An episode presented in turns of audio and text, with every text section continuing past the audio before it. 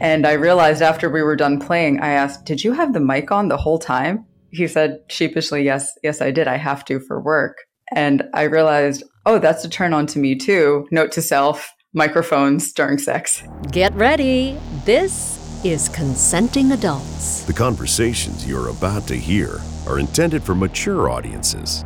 If adult themes are offensive to you, well, grow up. So, dirty talk, so yeah. sex talk. Yeah, it, it started off as dirty talk. I was actually like very excited to see my partner with somebody else. She looked at me and said, So you want to have sex with other people? That's what you're saying. okay. And you find it a turn on to hear about what he did.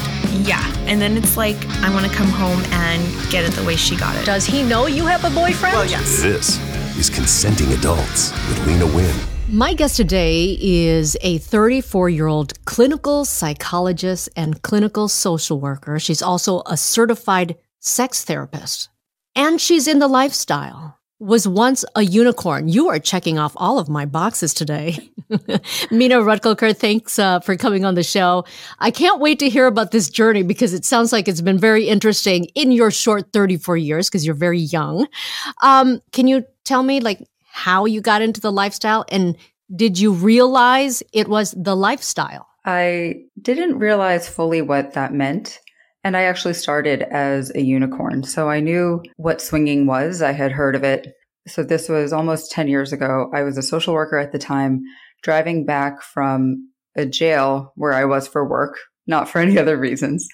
And I saw this place with these purple lights and I had no idea what it was. I didn't know if it was a strip club or something, but it didn't look like one. And I pulled into the parking lot and I Googled it and saw what it was. And I still had no idea what that meant adult lifestyle club. And I happened to have a slinky little dress in my trunk and I changed and I walked in. How convenient. And I got a very warm welcome, let's say, from uh, everybody inside. Wow. And from then on, I just saw how open minded and welcoming and female centric it was. It was one of the few spaces where I felt like when I said yes or no or asked for something, that it would be honored, no questions asked. And that was such a welcome relief from a lot of other spaces. I'm, I'm so glad you brought that up because I think people who are not in the lifestyle look at it and they think things like, like why would you let another man use your wife that way and and many people in the lifestyle have told me it is very female centric and and that there's a lot of boundaries. Lots of yes. you know lines and rules that, that people don't break and they don't cross. I mean of course you have the occasional you know idiot like you would in in, in you know vanilla life as well. So let's talk about this. So 24 year old beautiful girl walks into a sex club. Describe the scene to me. What did it look like? You've never been in one before right? No no um, and I knew what swinging was, but I didn't really know how people went about it. And I had been in monogamous relationships up until that point. And it was a group of people who had all met there. I was a bit younger, as you might imagine, than most of the people there. And they just asked me to join in. Oh, you're here. Nice to meet you. This is who we are. This is what we do. And the bouncer, bouncer slash security, who was also a member, it was definitely like a family there. he showed me, let's say, the warmest welcome. Um, and we actually ended Wait up playing that night. What are you talking about? We ended up playing that night with some of the other people from the birthday party around. And they said, Oh, he's such a good guy. You two have chemistry. Have a good time. And they were in the room and he still had his three piece suit on. I had my birthday suit on. And I realized after we were done playing, I asked, Did you have the mic on the whole time? Because he had a mic for security. Right he said sheepishly, Yes, yes, I did. I have to for work. And I realized, oh, that's a turn on to me too. Note to self microphones during sex.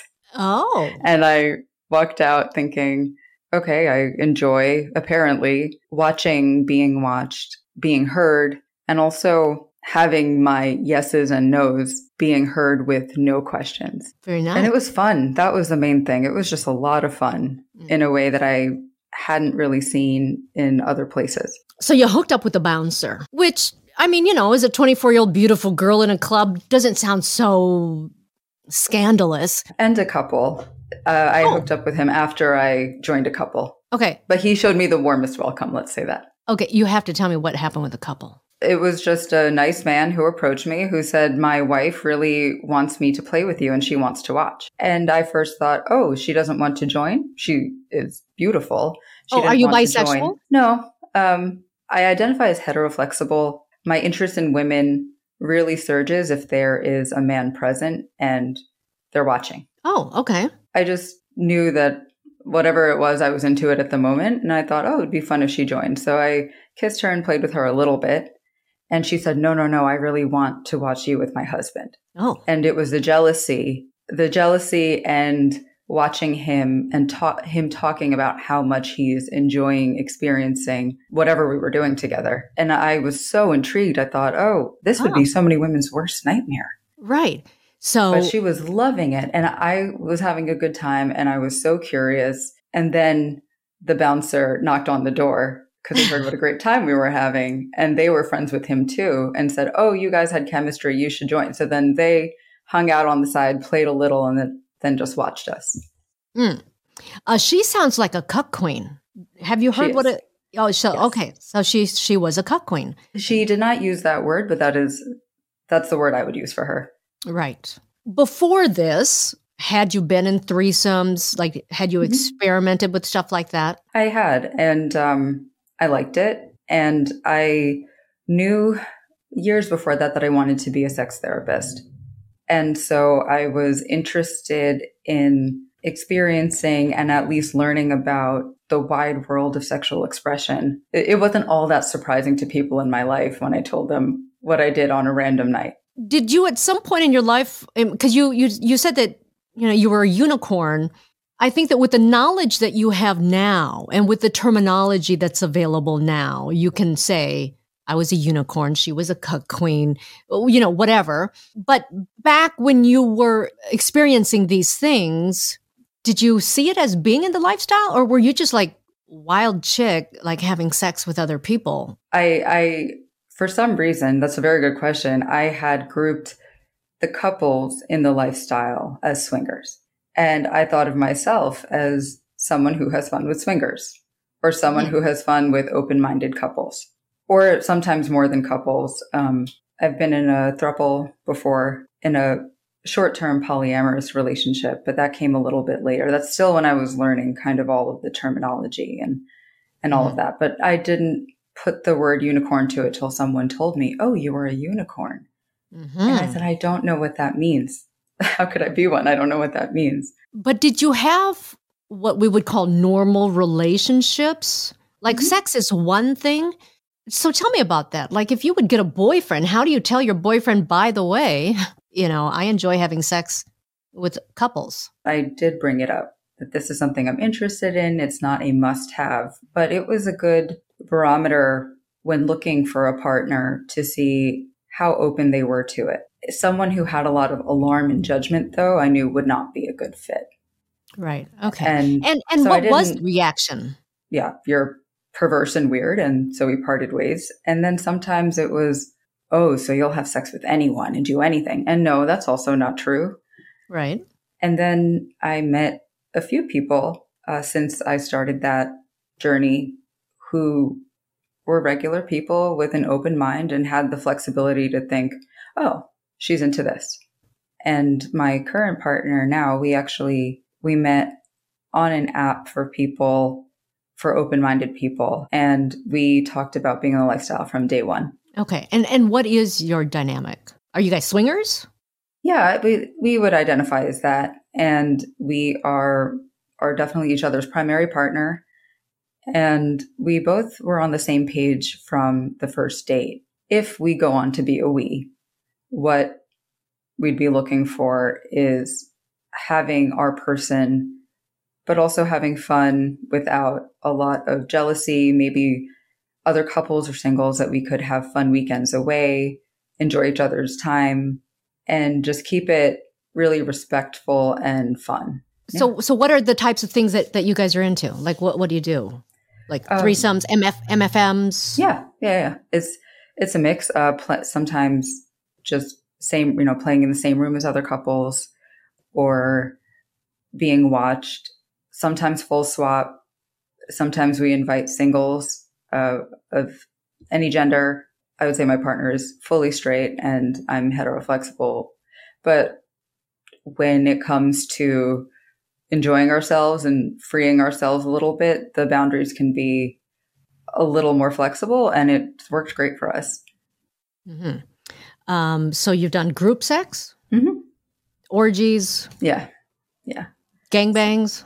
No, I haven't done. It's not been of interest to me. And sometimes group sex, I've had the opportunity to join in a few times, and there have been a couple of times where I went and I just thought it smells like too much body in here. I'm leaving. I can't. I can't be in here just too visceral of an experience. And then I went to the buffet and grabbed a soda. Uh, we should say that you're out there uh, on the East Coast in North Carolina. Is there a big um, lifestyle population down there? There are definitely some, more than I would have expected. I sometimes get messages from people asking me, you know, what about, so pandemic aside, but just sexual wellness? Because no one really ever talks about it. You know, people who aren't in the lifestyle think it's just a bunch of people having sex with a bunch of other people. What are you guys giving each other? Can you talk about how safety is is handled in the lifestyle? Mm-hmm. Definitely open and honest conversations, and so condoms are kind of the obvious, but also things like uh, something people don't know that much about is the HPV vaccine. That when it first came out, it was only four strains of HPV that are covered. More recently, now there are nine strains covered. Now the CDC says up until age 26 is the recommended cutoff age because they think, okay, by that point, most people have experienced the risk they're going to have. But if you're in the lifestyle and you know you're going to have more partners, you can talk with your doctor about getting this shot up until the age of 45. Um, and that's just something that doesn't get a lot of conversation, but it is something my partner and I have talked about and done to protect ourselves honestly speaking, in group settings, no, people aren't slowing down to ask, what is your status mm. before they, you know, jump all in. I think it is somewhat risky. Yeah, of course. And my partner and I talk about this of what are things we can do to minimize risk because yeah, having bodily contact with a lot of people does increase your risk. There's no way around it. So what can you do? So I mean, what about oral sex? That, there's there's condom used during sex, but what about oral sex? Yeah, so many people don't use it during oral sex. And that's where something like the HPV vaccine can make a big difference mm-hmm. with oral or uh, throat cancer and things like that, which is not sexy at all to think about, but that's the reality of it. And some people do use do use protection or flavored lube and there are other ways to make it still fun and interesting just playing in front of each other playing next to each other and seeing all the things you can do just with your fingers can Mm-hmm. reduce risk in a very big way. It does require a little bit of creativity, but the stuff people may do one on one once you're fluid bonded with somebody may not be what you want to or need to be doing with 20 of your best friends. What would be like the wildest thing that you've done in the lifestyle? There was one night I went to a play party alone. It was a big one. There were a lot of people there, and I invited a lot of different gentlemen to a room and there were just kind of gave them all roles of you're going to do this, you're going to do this, you're going to do this. Ooh. And that's kind of like a gangbang, but like controlled. Yes. And and I only allowed one person to have sex with me. I just got this sudden burst of confidence. I'd never done anything like that before. One question I do get a lot from people um, is how do you get started in the lifestyle? Because it sounds very intriguing, very sexy you know, they've been thinking about it for a while, but they really don't know like how to get started. Mm-hmm. So what would you tell people? Like, how do you get started? So let's just assume that they are a monogamous couple who has already had the conversation of this is something we're interested in. So if we start from there, I do ask them, number one, what is it that you're interested in specifically, just in fantasy, and a little bit about why. I don't want people to dissect it too much because that's where the complexes come in. Of is it weird or should I? Sometimes you just like the color blue or you like right. the color red and it's just that's it. So I There's no, no why. There's no why. Before we talk about any websites or how to find play partners is to do a check-in and make sure that you're letting that you're letting pleasure instead of anxiety run the show. Know what you want, but be flexible. And it doesn't have to be this very anxious negotiation. Cause that, that's the main sticking point that I see a lot of it becomes so anxiety ridden that it's not even fun. Then why are you doing this in the first place if it's not fun? Right. So that's Uh-huh. the main thing is have fun. This is all again before people find play partners asking, is this okay? Because everyone is so worried about crossing a boundary that they can't take back. Am I going to hurt this person I love? Am I going to crush you? It is so, it can be so unsexy to turn in the middle of sex and say, is this okay? Is it, Right. is it all right? And so having couples either on their own or in the, in the room with me, whatever they're comfortable with, coming up with alternatives to it, like uh, still making it language about consent, but having fun with it. So tell, show me what you want. Tell me what you want to see. They can say stuff like that. Or if someone says something in the moment, for example, Oh, do you want me to kiss her? And then he might answer back, No, I want you to do this, which is still consent, still keeping your boundaries, still checking in, but starting from a place of how do we have fun instead of are we going to have fun? And that mindset shift, if people can get that going before they go on any dates, before they go to any parties, I think that can make the biggest difference. And then once you've done all of these things, Mhm. right? And you're ready to like actually have sex with other people. Yeah. How do you find other people? So the the usual suspects on well, especially now with the pandemic still going on, websites like SLS, uh, Swinger Lifestyle, Adult Friend Finder, Reddit is a good place to find people in your Oh. community. There are subreddits devoted just to swingers, uh, Kasidie, and then there's always a catch-all of Tinder because anyone who wants anything is probably going to be on there. If you're willing to sift, you can find that too. Well, I hear it's a lot of work to sift through people, but then it's like that in vanilla dating. Yes, It's the same thing, yes, right? You get online, you don't know if people are being truthful or they're using, you know, recent photographs, th- that kind of thing. So it's very much the same thing. It's it's like it's like couple dating. It's like, you know, you as a husband and wife, you get on and you're still doing the same things you would have done if you were vanilla dating. hmm Uh, let's go back to the whole unicorn thing, shall we? sure. Because I mean, that's a reason why they're called unicorns. They're hard to find. I have talked to some lifestyle couples who, in their you know twenty years, have had one experience with a unicorn. Like, how do you, like, how do you find unicorns? Like, like, like you? How are you finding people? Or is it really just a matter of you finding people and not couples finding you? on those websites on Feeld, on Tinder, they are there, they are available. I would also say uh, FetLife and some other, so single women may be on that site and may be open to a lot of, you know, just a lot of things, but may not say, I'm a unicorn, because that's just not the terminology, Uh huh. but are open to being dumped by a couple or something like that. Mhm. And so I've I've seen couples have or just, you know, find people that way. Or if you're in a community where they have munches or BDSM get togethers, that's a place sometimes to find people.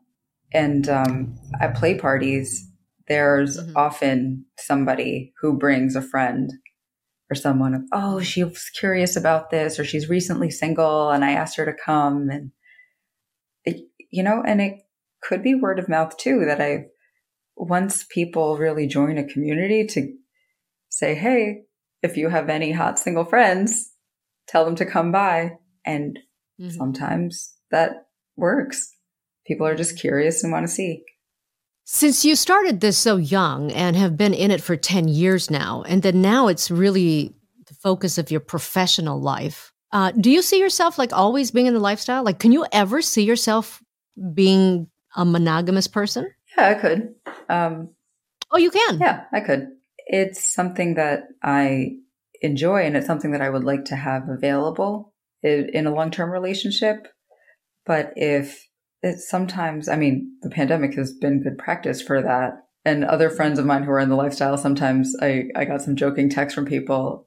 Ah, how's forced monogamy treating you for month six?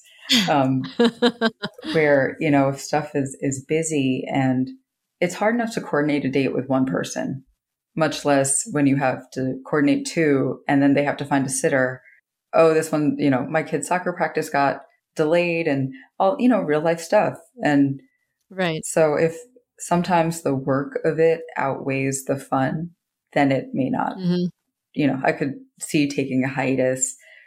You know, play parties and stuff are always there, but I have gone a while without going to them, dating Mhm. monogamously or not. What kind of issues or problems or like what do people go to you for?